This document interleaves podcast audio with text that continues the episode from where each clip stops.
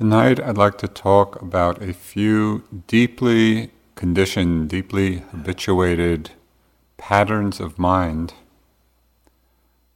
which, when they are carelessly attended to,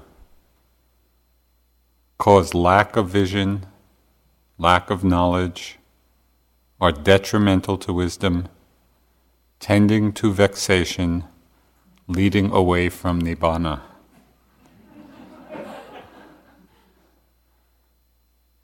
Can you guess what they are?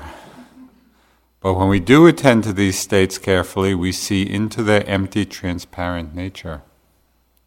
We're no longer caught up in the power of their enchantment. The Buddha spoke very directly about these states. He said, in talking of the hindrances, when these hindrances are un- unabandoned in oneself, a bhikkhu, and a bhikkhu here means not only monk, but anyone who is practicing the Dhamma. A bhikkhu sees them respectively as a debt, a disease, a prison house, slavery, and a road across a desert.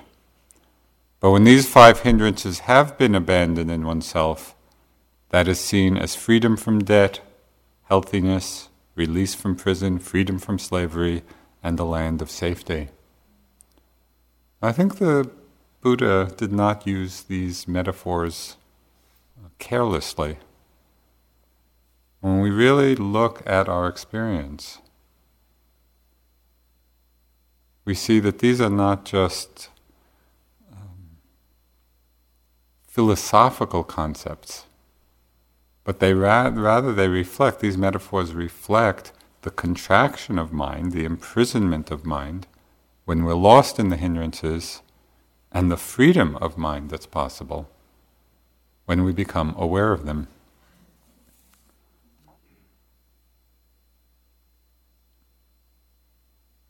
Because when I usually start with desire, I never get beyond desire. I'm actually going to start at the other end and only talk about three of them this evening. And the first of the three in this the three in this reverse order is doubt. Even in English, the word doubt can have several meanings. Now, doubt can refer to the state of mind of inquiry, of investigation where we're really questioning what it is that's happening. It's the opposite of blind belief. Know, in Zen, it's called the great doubt. It's really that question who am I? What am I? What is this? So that's one meaning of the word doubt. But doubt as a hindrance really refers to what we could call skeptical doubt. And that's the mind of indecision. The mind of uncertainty. It's like coming to a crossroads and then not knowing which way to go. The mind simply goes back and forth between the alternatives and doesn't go anywhere. This skeptical doubt, this indecision, this bewilderment, in terms of our meditation practice, is actually quite a dangerous mind state. Because unnoticed, if we're not mindful of it, it brings our practice to a standstill.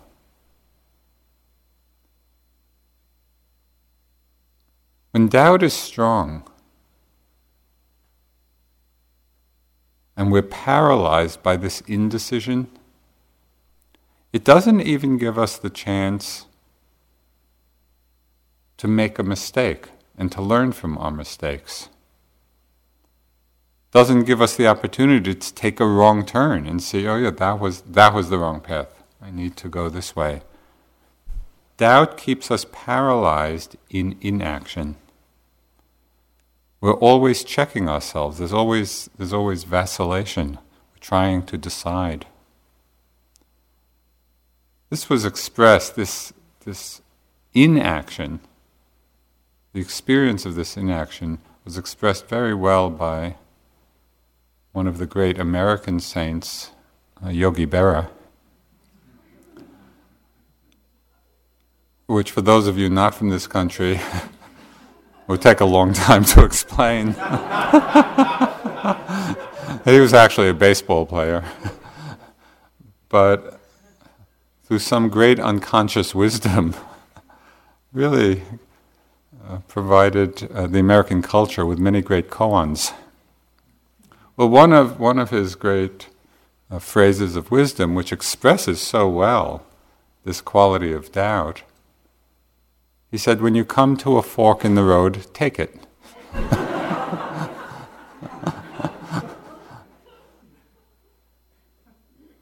I think actually somebody could get enlightened contemplating that koan. well, in our meditation practice, in our own practice, doubt takes many different forms. It can be doubt about the practice itself. And we start wondering what does sitting here watching my breath have to do with anything? You know, of what use is it? It can really at times seem quite useless. And why are all these people around me moving like zombies?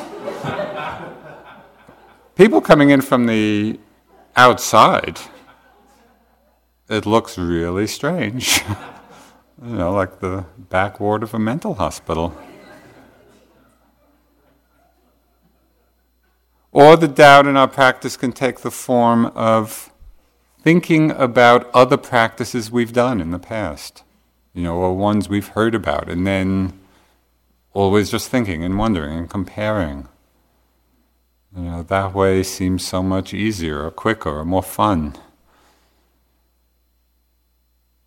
We can spend a lot of time lost in this thinking, comparing mind, and it causes confusion, it causes indecision it causes this quality of perplexity.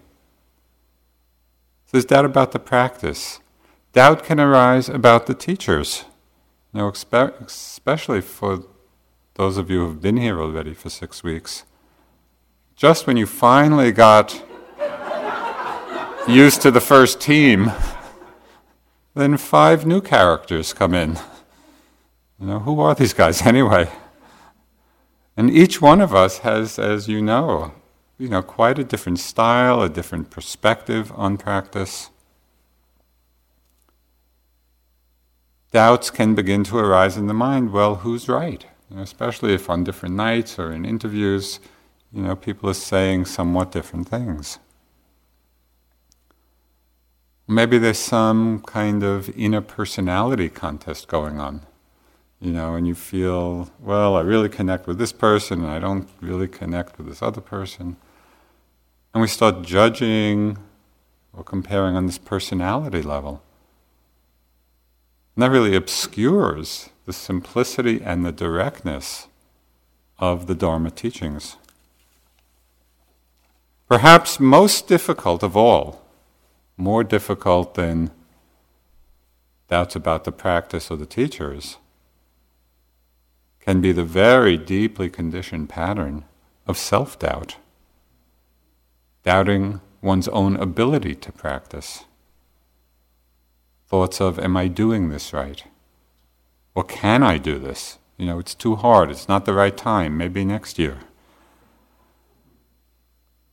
It's important to understand this pattern of self doubt because it doesn't only arise on retreat. Know, if we don't understand it and see through it, it can be quite a debilitating force in our lives. There's an expression in English which captures the difficulty of this state, of this mind state. Now, we say in English that some, someone is plagued by doubt. I find it interesting that that's the image that's used doubt as a plague. And when we look at it in our minds, especially the sense of self doubt, we see that it is a kind of plague.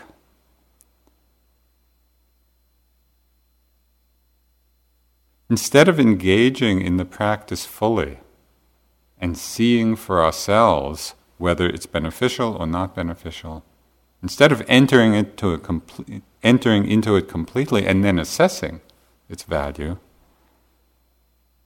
the mind can stay lost in endless speculations, endless thinking about it. And then the doubt becomes self fulfilling.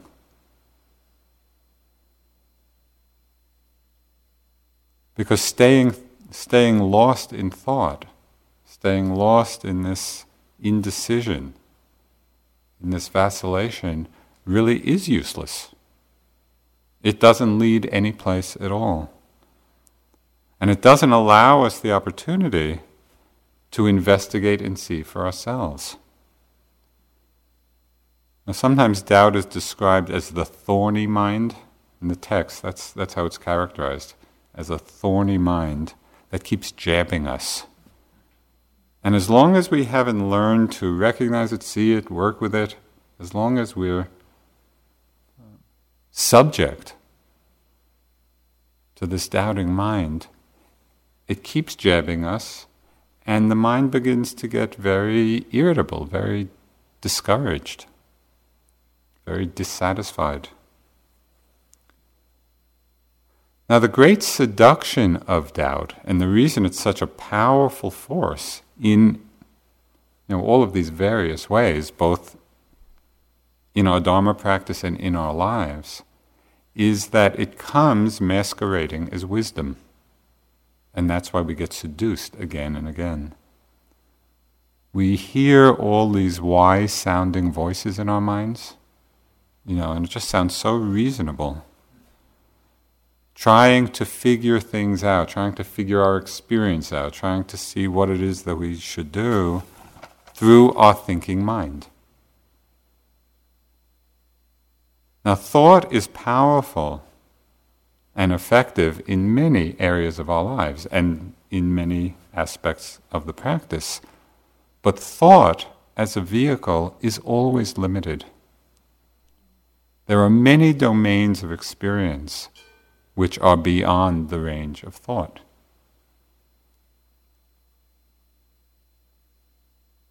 It's like trying to experience or have the experience of a good meal by reading the menu. Now, we could read for hours and hours and hours, and we'd never know the experience of a good meal. Thought concepts can only take us so far. Finally, the Dharma has to be tasted directly by each one of us. So, what to do? This is a deeply conditioned pattern in the mind arising at different times. How do we work with it? How do we incorporate doubt into our practice? Obviously, the first and essential way of working is to recognize it when it arises. As soon as we're aware of doubting thoughts, to see it, recognize it, note it as doubting tape. If we notice it quickly, then we're not seduced by it. We're not caught up in the content. We're not caught up in that energy. I can't do it. It's too hard. Doubting tape. It's just another thought. That's all it is when we see it clearly, when we see it quickly. We don't give it any power. It's also interesting to bring our wisdom mind to the very process of doubting, because there's something interesting to learn about it. We can notice how, when we're lost in doubt, it is actually taking us far away from the experience. You know, with the other hindrances, whether it's desire for an object or aversion to an object, or sleepiness or restlessness, in all of the other hindrances, we're at least in the vicinity of the object. You know, we may be relating in somewhat unhelpful ways, but at least we're, we're in the general vicinity. When we're lost in doubt, we're gone. Right? We're not relating to the present experience at all. And we see this very clearly Because in a moment, when we come back to the breath, when we come back to a sensation, when we come back to a sound, to a movement, in that moment of coming back, is there any doubt in the mind? When you're with the breath or with hearing, there's no doubt, there's no confusion. The mind is clear, it's aware, it's mindful, we're present.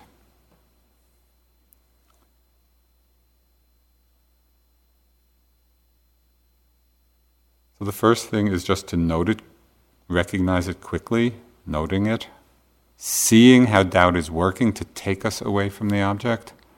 It's also helpful at times to, especially when doubting is strong, you know, self judgment is strong, just to reconnect with that basic quality of faith faith in the Dharma, surrender to the Dharma. There were times early in my practice in India when I was having a lot of difficulty, the usual difficulties of practice, and there was a lot of self judgment going on. And I was, I was watching all this, and I would remind myself, and these the words I would say is Joseph, just surrender to the Dharma. Your job for this period of time is to sit and walk. Just sit and walk and sit and walk. And it really made it very simple. I didn't have to engage in that inner dialogue. If doubts persist, really for a long time, sometimes intellectual clarification can help. You know, and I'm speaking with one of your teachers, because the Buddha's teachings are so clear and so pragmatic, and sometimes just clarification on that level can help to dispel this feeling of perplexity. That's the first of the hindrances, and in some way the most difficult. Because as I say, when we're lost in doubt, our practice has really come to a standstill. So we need to be quite vigilant for the particular ways it arises in our mind. The second of the hindrances in this reverse order is restlessness or worry or agitation. In Pali, the word is uddhacca. And this is the mind that's not resting on an object. Its characteristic nature is scattering, you know, becoming distracted. It's reflected in the very word restlessness. You know, it's the mind without rest. And we feel it like that. You know, when the restlessness is present, there's this disturbance in the mind, this unsettledness. There's too much energy, there's not enough concentration to hold it or to sustain it. And it manifests in several different ways. We can feel this restlessness in the body sometimes. Have you had the experience at all of just sitting and feeling that you're going to jump out of your skin? You know, just it just becomes almost impossible to sit with the energy. There was one time in my practice in Burma, and I'd been there for a while, and for some reason there was one sitting every day. It was it was an evening sitting around eight o'clock. It was the same time every day. I would sit down and this intense restlessness would come over me. You know, and I'd sit and sit and just struggling to be with it. And then when the sitting was over, I would just get up and basically run around the monastery, you know, a few times. So here's this tall Westerner. You know, the monks must have thought I was nuts. you know. But I just I had to do something with the energy. It was could get very intense. Because of this state of restlessness or uddhacca, that also becomes the cause for so many of our discursive thoughts. They're really coming out of restlessness of mind. You know, they can be thoughts about the past, thoughts about the future, which we're very familiar with. The thoughts coming out of restlessness can be those of guilt or regret or self judgment. You know, about we're sitting and as the mind gets quieter, but then this restlessness comes in, producing these thoughts of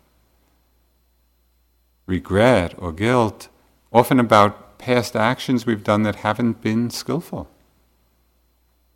Different of the unwholesome actions.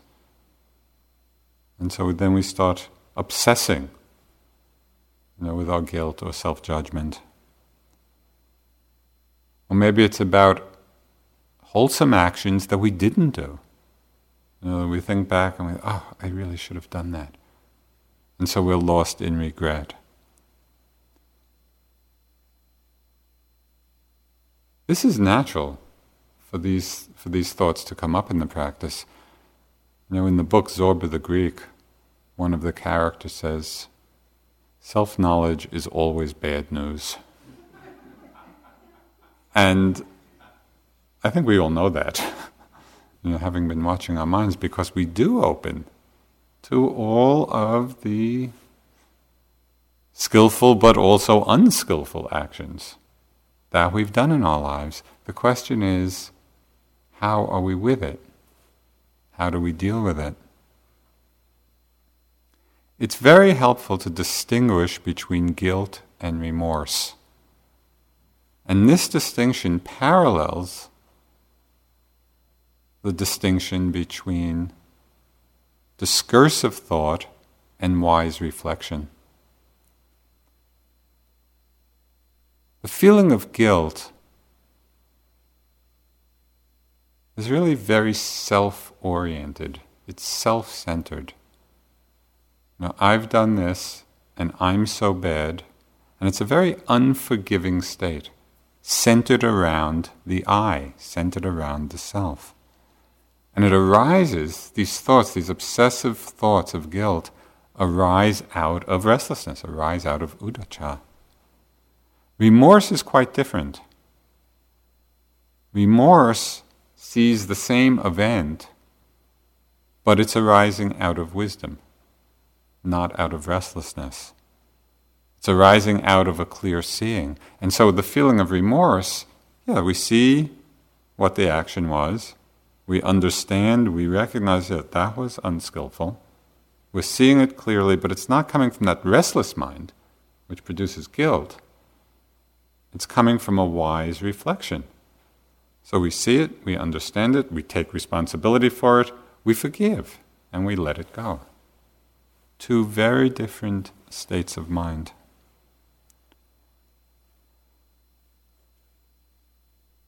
Thinking produced by restlessness often leads to the comparing mind, the endlessly comparing mind.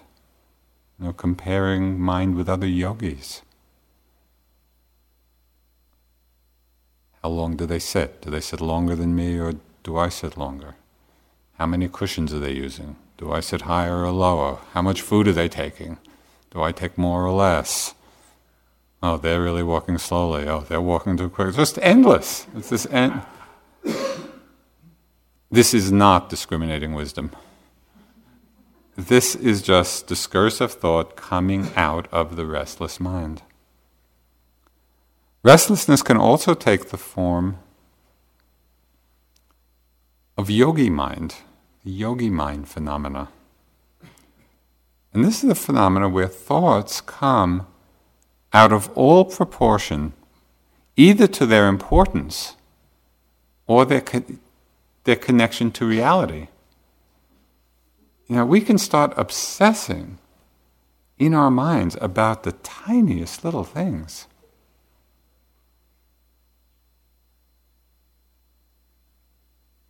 In past years, we've, we have actually created a peace treaty here at IMS, but in past years, there used to be these window wars.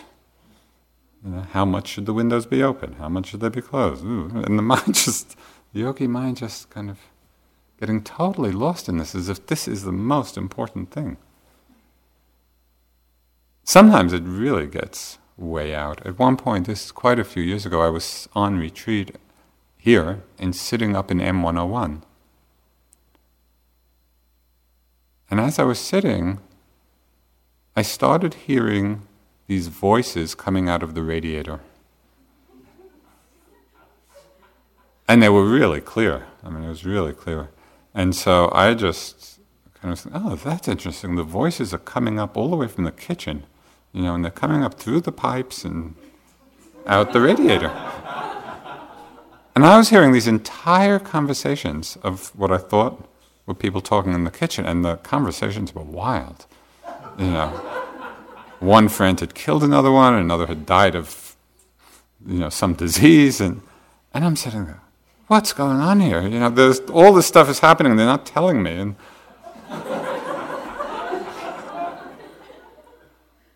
it was completely real to me. Completely. I, I had to go down to the kitchen and say, okay, why aren't you telling me about this stuff?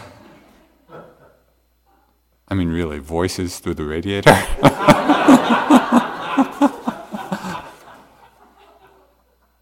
but our yogi mind, you know, born out of this certain kind of restlessness, we can get really lost in it. There's also a more subtle manifestation of restlessness, which I find really interesting. And that happens really when the practice is going very well. And we begin to see, you know, the mind is quite concentrated and we're going along and begin to observe even the momentary getting lost in a thought. You know, we're not carried away, we're not obsessing with our thoughts, but just we're going along and then just a momentary getting caught. And then the thought passes. And mostly I think we just sort of ignore that because it's not really disturbing our practice. But when we look at that phenomena more carefully, begin to see that just that slipping off the object, even if it's just for a few moments, is really a reflection of or a manifestation of this quality of uddhacca, of restlessness in the mind. And that really opened up the understanding of why restlessness, as a mental factor, is not purified, is not eradicated from the mind until the final, complete stage of enlightenment. You know, even after we've seen through the illusion of self, even after we've eradicated desire and aversion, which is no small accomplishment restlessness is still there. So, this is a very deep, and as I say, sometimes it manifests in very obvious ways. You know, that strong restlessness in the body or the mind really agitated, you know, in guilt or worry or self judgment. But sometimes it's just seeing it as this very subtle unsettledness. So, how to work with these different expressions of restlessness. Again, the first, the first strategy is to recognize them all as a manifestation of this particular factor. And sometimes I think it's useful to use the Pali word just because it helps us depersonalize it a little bit. So, for example, we're racked by guilt we simply note uddhacca, restlessness. We don't get caught up, you know, in the content. We're seeing it as a manifestation of that mind state. You know, we're just lost in the comparing mind. We make the note uddhacca, restlessness. And I think it's a way of seeing very clearly not the content, which is really not that important and after a while not that interesting, but we're seeing the very process of how the mind is working. What qualities of mind are present which are producing those thoughts. And by noting it in this way, and maybe using the Pali would be helpful, for me, it really serves to remember all these thoughts, uddhacca, restlessness. Not I, not mine, not myself. It's all just this impersonal process going on. In working with restlessness, beside the careful noting of it, it's helpful also to understand the energetics of it. And restlessness comes when there's too much energy and not enough concentration to hold it. And so, in one way or another, we want to strengthen the concentration factor. And we can do this in two ways, and they're really two opposite ways. One way of strengthening the concentration is by reining the mind in. You know, it's very scattered, it's very dispersed, very restless, so we rein it in to the object, coming back just to the breath. You know, working with connecting at the beginning of the breath, sustaining for the duration of the breath, and making it even a narrower focus, just half a breath. Maybe a whole breath is too much. Just half a breath, half a breath, half a breath. So we're tethering the mind to the object. And when we're restless, this takes some determination, some resoluteness.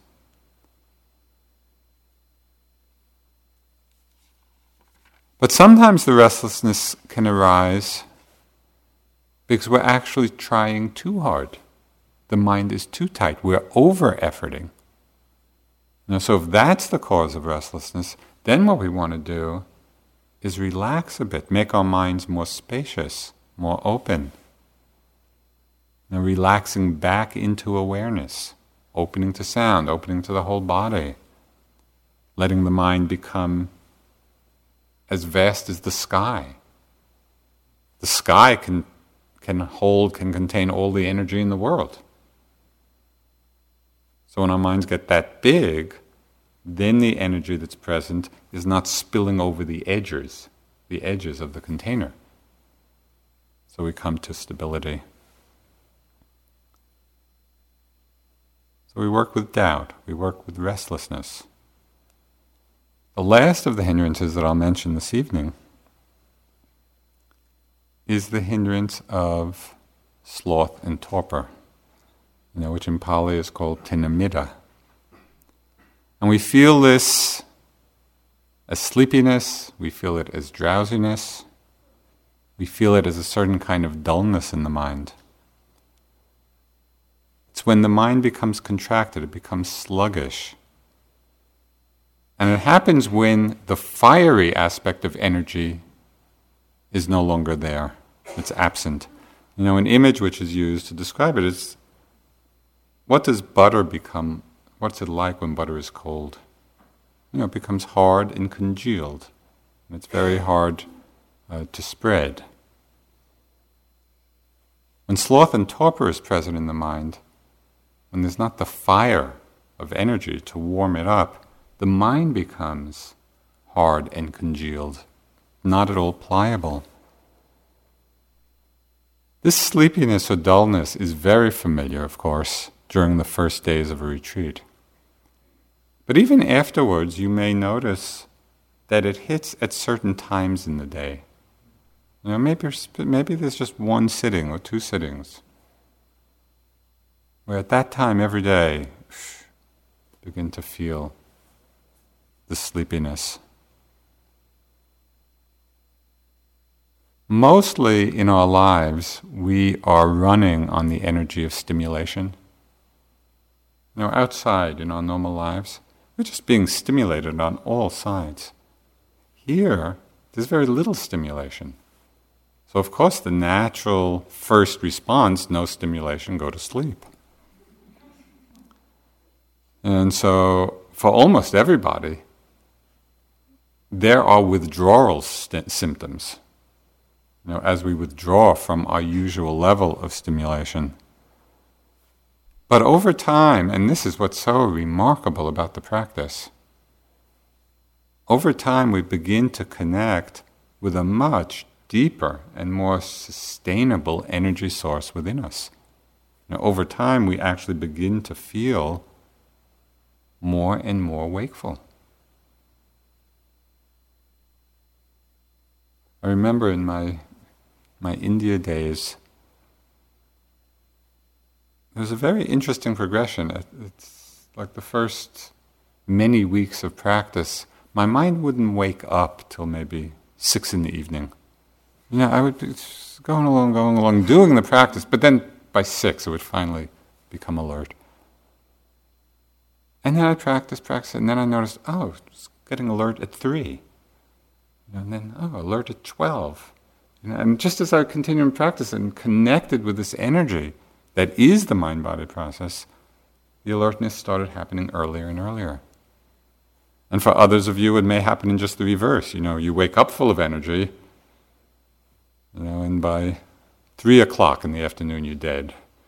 You keep going, and then it's six, and then it's nine, and then it's midnight. We extend the other way.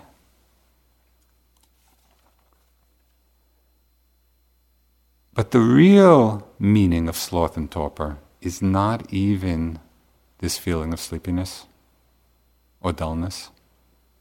There's a deeper understanding of how this factor, this hindrance works in our practice and in our lives, and it has much more important implications than whether we happen to be sleepy in a sitting or not. And that is the manifestation of sloth and torpor as this habit or energy of withdrawing from difficulties. It's that factor, that quality in the mind, which in the face of difficulties, in the face of challenges, simply wants to withdraw, wants to avoid them It doesn't want to engage. And this is true whether it's in our retreat practice here or in the difficulties and challenges in our lives. This mind state, this fact, factors of sloth and torpor, in this meaning, really makes our mind very inactive, very lazy, pulling back. And it doesn't allow us to draw on the strength that we actually have. We have the strength to deal with the difficulties, but when sloth and torpor are strong, we're not connecting. It doesn't allow us to connect.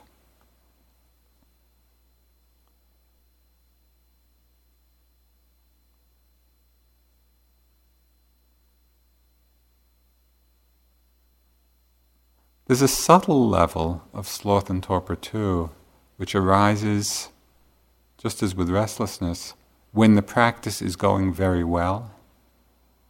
And this is often overlooked because when the concentration gets strong and the mindfulness gets strong, and we're really cruising, you know, where it doesn't take much effort, we're just sitting and there's an easy flow of mindfulness. What can happen in this really quite advanced stage of meditation is that because it's not taking much effort at this time, sloth and torpor begins to enter into the mind because in a certain way we've become complacent. We're on cruise control. You know, and it's still going, and it's going smoothly, but we've lost a certain quality of vibrancy, of alertness. We're just cruising along. So it's to begin to see that that's this subtle level of sloth and torpor. And then what we need to do at that time, when our practice is going well in that way, we need to keep it energized.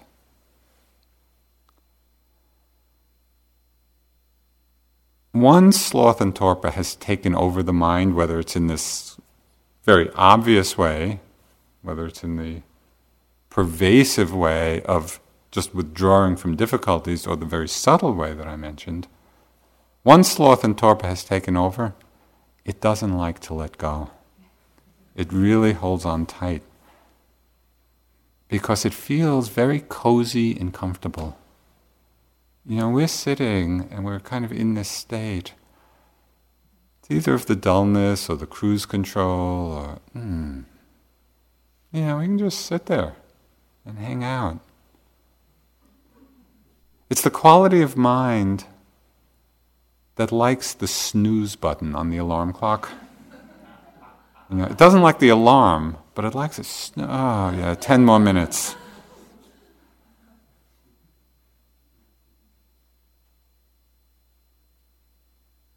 Sloth and torpor has one other interesting manifestation. And that is that mind state doesn't really like energetic people.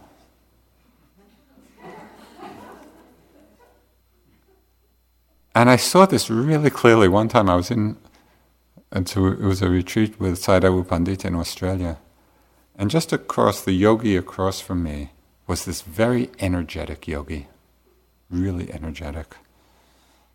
You know, so I was, I thought I was working pretty hard, but you know, it was eleven o'clock, twelve o'clock at night. I thought, well, I put in a good day. He'd still be up. He'd be practicing. You know, I'd get up at, I don't know, four, four thirty. You know, making a good effort. I'd get up he'd be walking.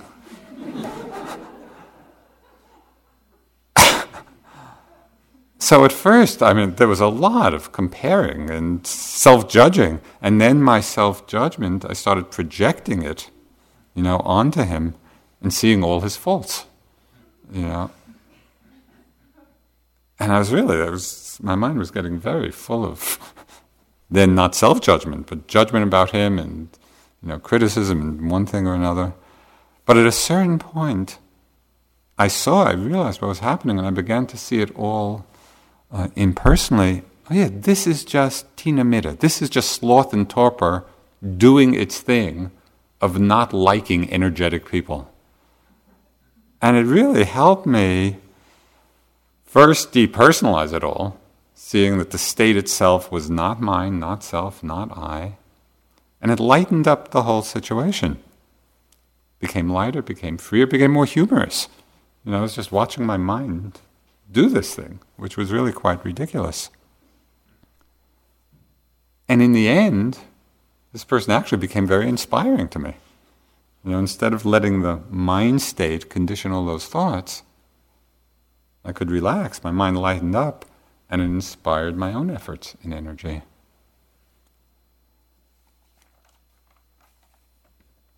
Sometimes sloth and torpor fools us, tricks us, because it comes masquerading as compassion.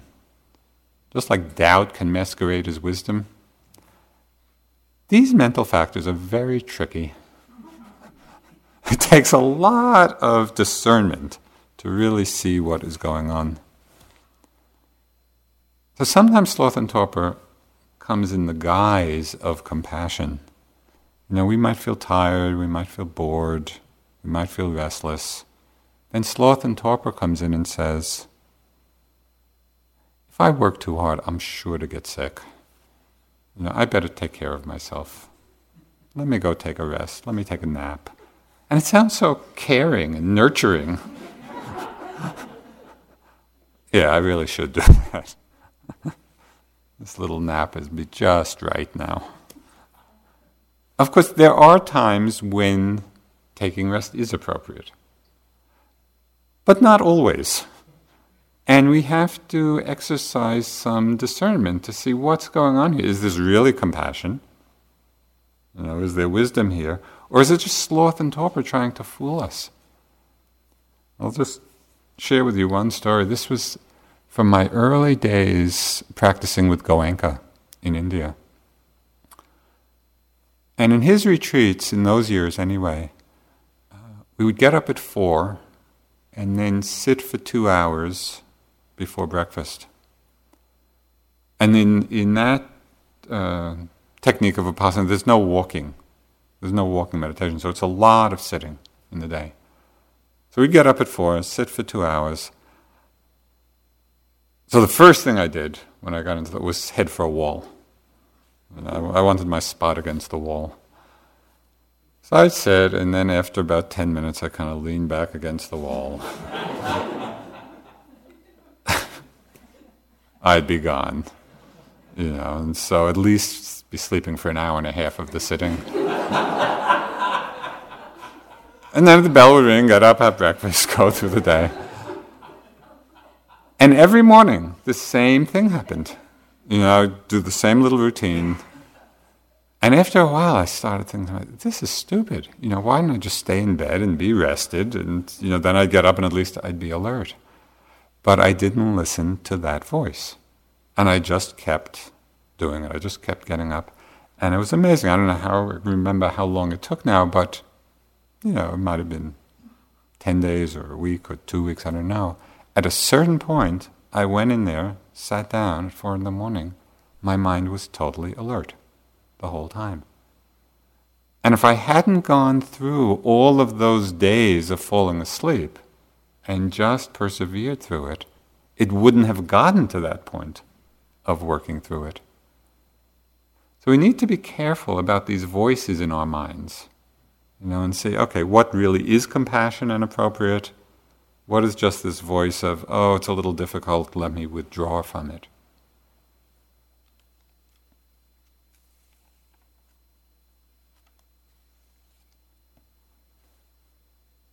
When the mind is contracted under the influence of sloth and torpor, you know, when there's this pulling back, when there's re- this retreating mode from difficulty, there's not much joy or pleasure in our lives. Because we're always kind of pulling in. There's not much delight. So the question is how can we work with this factor, which is very strong at times?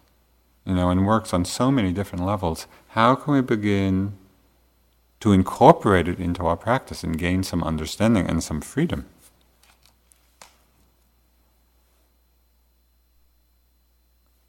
The force, the fiery force in the mind that warms up this congealed state, that heats it up, is that fire as the fiery aspect of energy.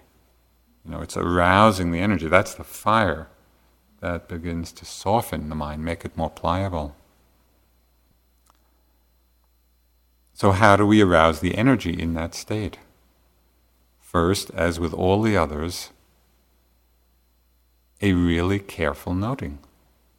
You know, as soon as sleepiness, dullness, heaviness, as soon as it arises, that becomes the object. We have to note it carefully and precisely. It's really investigating what is this experience that I'm calling sleepiness? I'm calling sloth and torpor. What is it?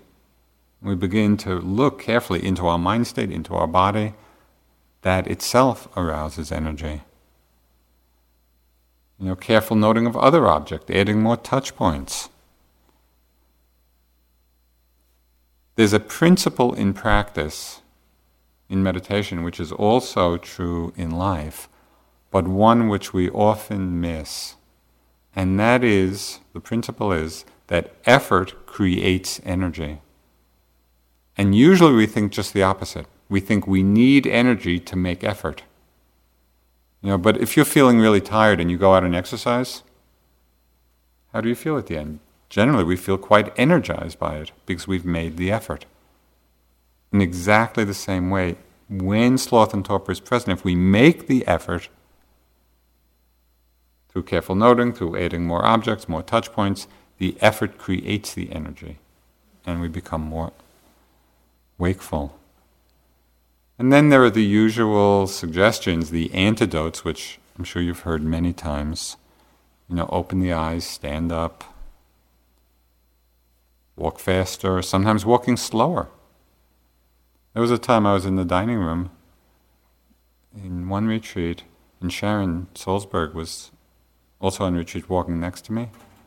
And she was like the queen of slow walking. You know, it's like she might take an hour to walk from here to the dining room. I mean, it was amazing. I, a few comparing thoughts there. so anyway, we were walking next to one another in the dining room, and she was in this totally creep mode, you know, creeping mode.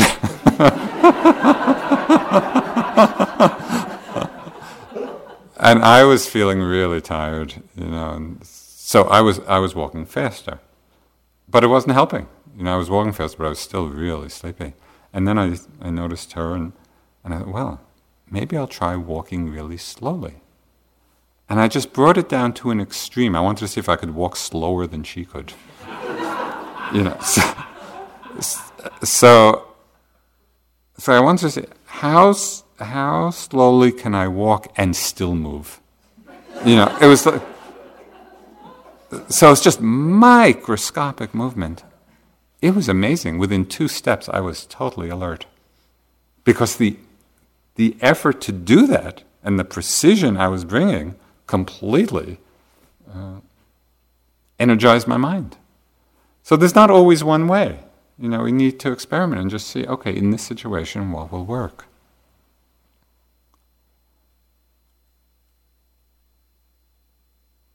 There's a variation on opening the eyes, which can be very helpful. In another retreat, again, there was just a lot of sleepiness. So I was sitting and I decided to open my kind of this these waves of sleepiness were coming. So I decided to open my eyes, but it was so strong that you know I opened my eyes and then a minute later they were closed and I was nodding. So I thought, okay, I'm going to sit with my eyes and prop them open. you know, the, you know the cartoons like. So that's a total exaggeration of open eyes. You know, so I'm sitting like that. and I was really interested because I could just feel this kind of wave come down. and I could, it was interesting, I could feel that heavy, sleepy energy, but I just kept my eyes wide open. and the wave actually passed. I could feel it energetically. I could feel the wave pass and it went down. And then it went out. And then again, another one came. and I did the same thing. I was just. And this happened two or three times. There were two or three or four waves coming down, but I still. And after that, all the sleepiness was gone. So we can actually have some fun with it. You know, it's like just experimenting and playing. Okay, well, how can I keep alert in this situation?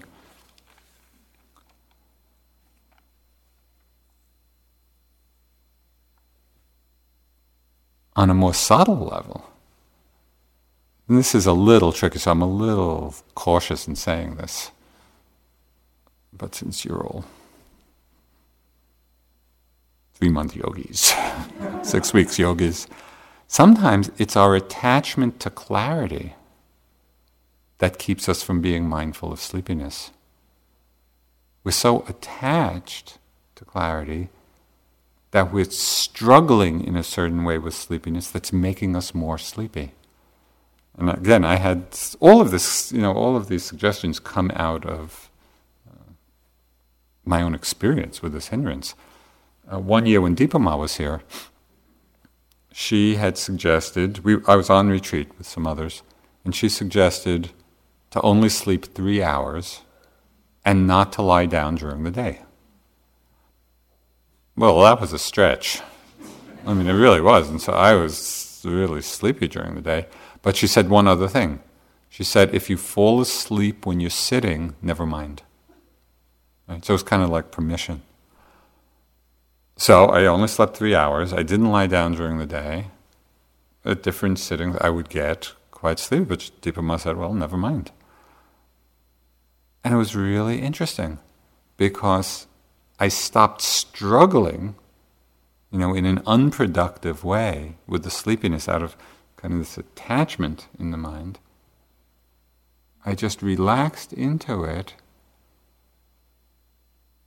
and there may have been a kind of, you know, a few moments of nodding, but because I wasn't struggling so much, I actually came out of it much quicker.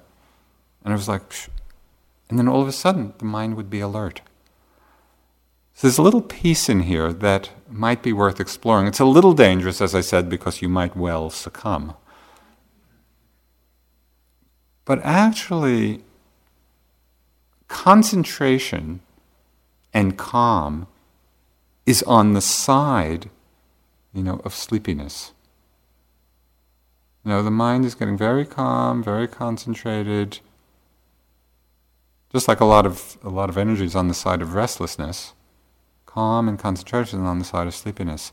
Which means that when we're feeling sleepy, within that state, if you're, if you're really sensitive in there, there are threads of calm and concentration to be found. Now, the mind's not agitated, it's very relaxed. Generally, it's the sleepiness that takes over.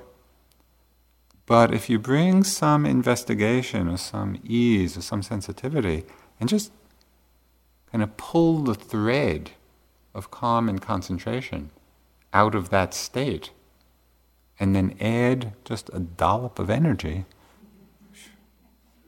you can come to this place of wonderful balance. Again, all of this is suggesting, as with all of these states, it's not I'm so sleepy and I'm a bad yogi and this and that. That's useless. This is just a mental state. It's a mental factor which has certain qualities, certain characteristics. And we can really learn about it, and we can explore in all of these ways that I mentioned.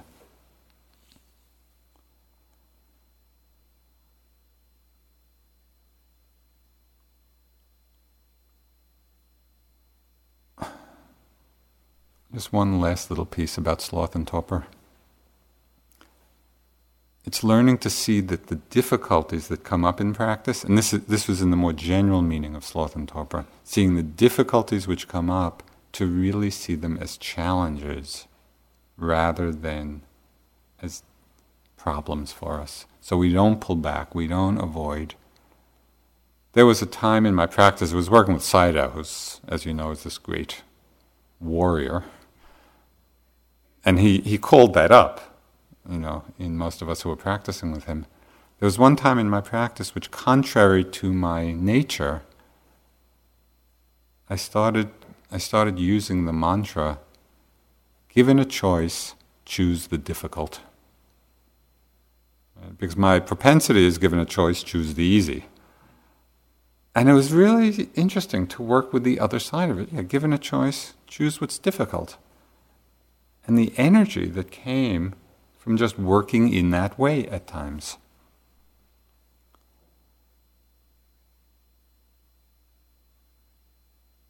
Even the greatest disciples of the Buddha dealt with sloth and torpor. At one time, Moggallana, Mahamoggallana, the chief disciple of the Buddha, before he was enlightened, he was meditating in the forest his mind became very withered from sloth and torpor, and the Buddha looked into his mind. And this is the dialogue Moggallana, are you drowsy? yes, sir, I am nodding. Buddha said, Listen, and I will teach you ways of overcoming it. And then the Buddha went through many of these same ways that I've described. But at the very end of this little dialogue, but if none of these work, take rest.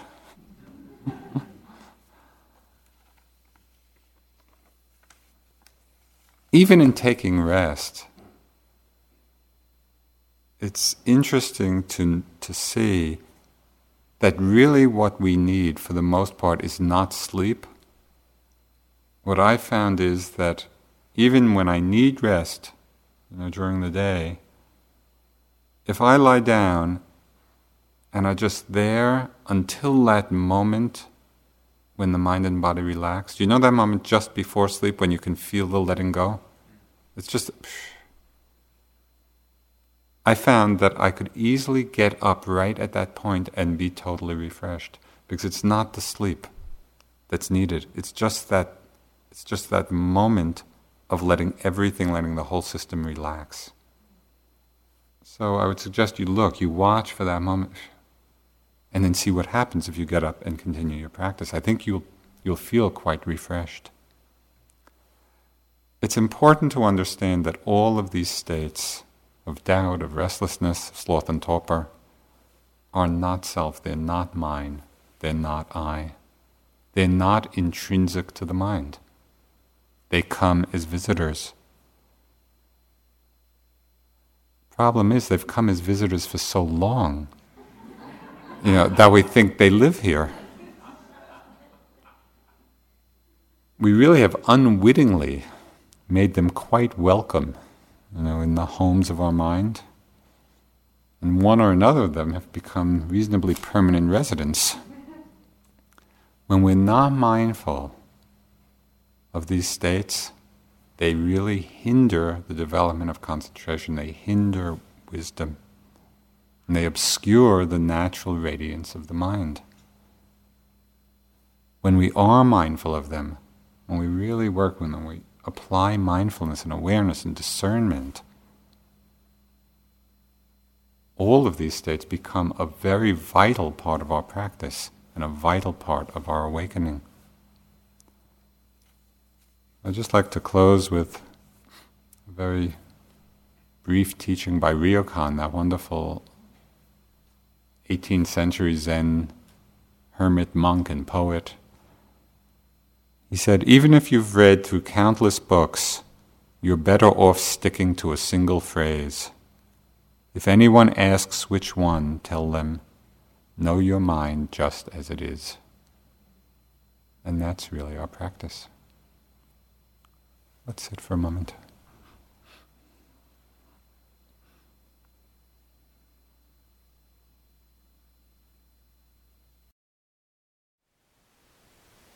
Thank you for listening.